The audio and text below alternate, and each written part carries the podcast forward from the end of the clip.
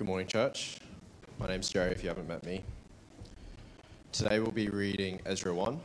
I'll be reading out of the NIV. Please follow me before I read chapter 1, verse 1. Starting from verse 1.